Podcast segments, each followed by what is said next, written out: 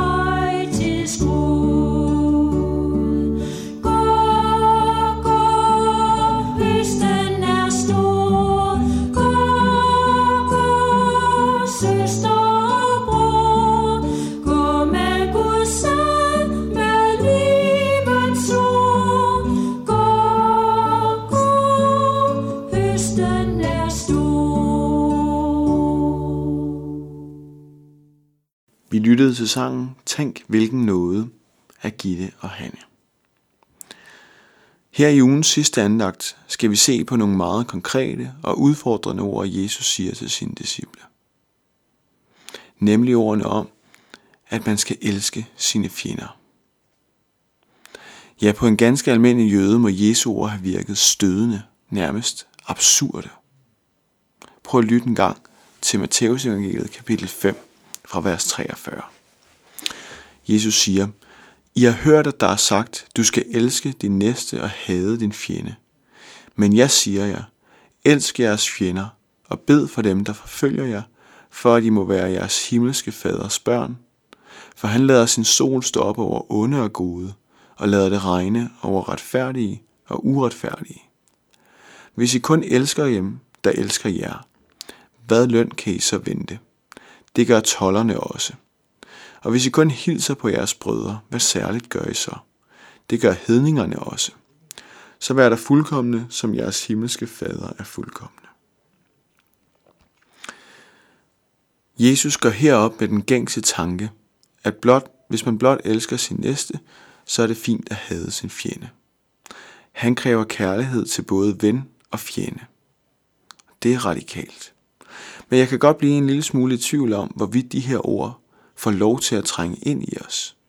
For gennem tiden har man jo forbundet Jesus med de her ord om fjendekærlighed, men ofte på en måde, hvor det bliver en flot idealistisk teori, som ingen for alvor regner med, at man hverken kan eller skal efterleve. Men når vi går til Jesu ord og til Bibelen i det hele taget, ja, så tyder alt på, at Jesus ikke bare talte om flotte teorier, men at han rent faktisk mente helt bogstaveligt, at vi skal elske vores fjende. Og så begynder det forarvelige at komme ind i billedet. Min fjende. Hvordan kan Jesus sige, at jeg virkelig skal elske min fjende? Det er helt ulogisk. At vise kærlighed til de mennesker, der bare vil mig ondt, som vil have mig ned med nakken og genere mig, så snart de har chancen. Det giver da ingen mening, Jesus. Og ærligt talt, så må jeg medgive, at tanken om at elske mine fjender også forekommer mig mærkelig. Det ligger så milevidt fra min menneskelige natur. Så hvorfor siger Jesus det her? Jeg er overbevist om, at en af grundene til Jesu ord, at vi mennesker, og i særlig grad de kristne, er kaldet til at afspejle og efterligne Gud. Simpelthen at blive og være mere ligesom ham. Og Gud selv elsker sine menneskelige fjender. Som udgangspunkt har et hvert menneske vendt ryggen til Gud. Vi vil ikke have med ham at gøre. Med Bibelens egne ord er vi Guds fjender. Men Gud tog initiativ til at genoprette relationen. Han sendte Jesus, sin egen søn, det dyrebareste han havde, for at han skulle leve i blandt os, dø for vores synder og genopstå. Og bemærk, der var ingen, der havde bedt ham om det. Ingen havde anket, ingen havde bedt om tilgivelse. Mennesker levede stadig i oprør mod Gud og hånede ham. Men Gud valgte at elske os alligevel. Som der står i Romerbrevet, for mens vi endnu var hans fjender, blev vi forlit med Gud ved at hans søn døde. Vi genfinder det også i beretningen om den fortabte søn. Sønnen bringer fjendskab ind i sin relation til faren, når han kræver sin arv og dermed ønsker sin fars død. Den far, der altid har taget sig af ham og passet på ham. Og hvordan reagerer faderen? Jo, han tilgiver. Og ikke bare tilgiver. Han spejler efter sønnen. Han ydmyger sig, løber ham i møde og slagter det bedste dyr, han har, på trods af søndens mod.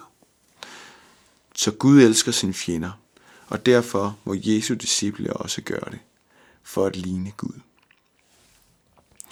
Et andet perspektiv, der kan forklare Jesu radikale krav, er, at kærligheden til vores fjender er den mægtigste og den eneste kraft, der for alvor kan forandre verden og gøre en forskel.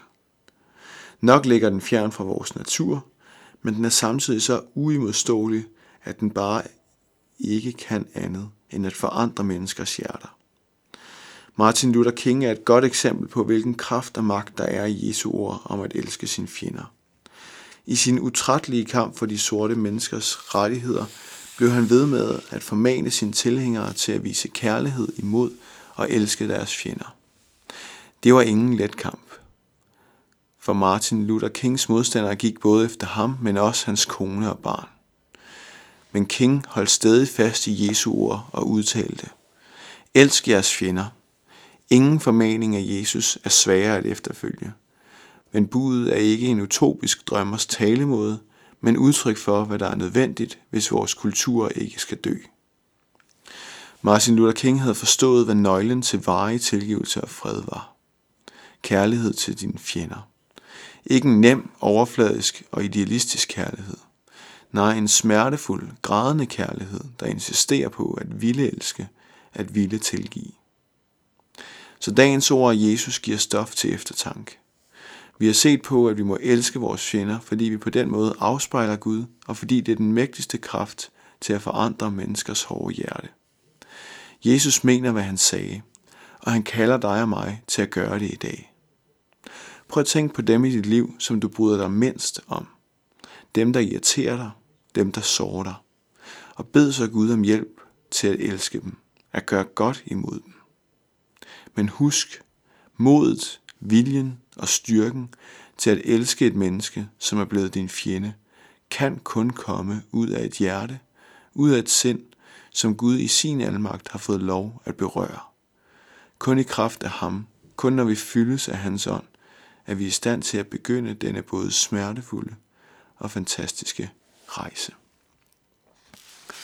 Vi skal nu lytte til sangen Det træ, som du planter i dag, af Nana Due Madsen.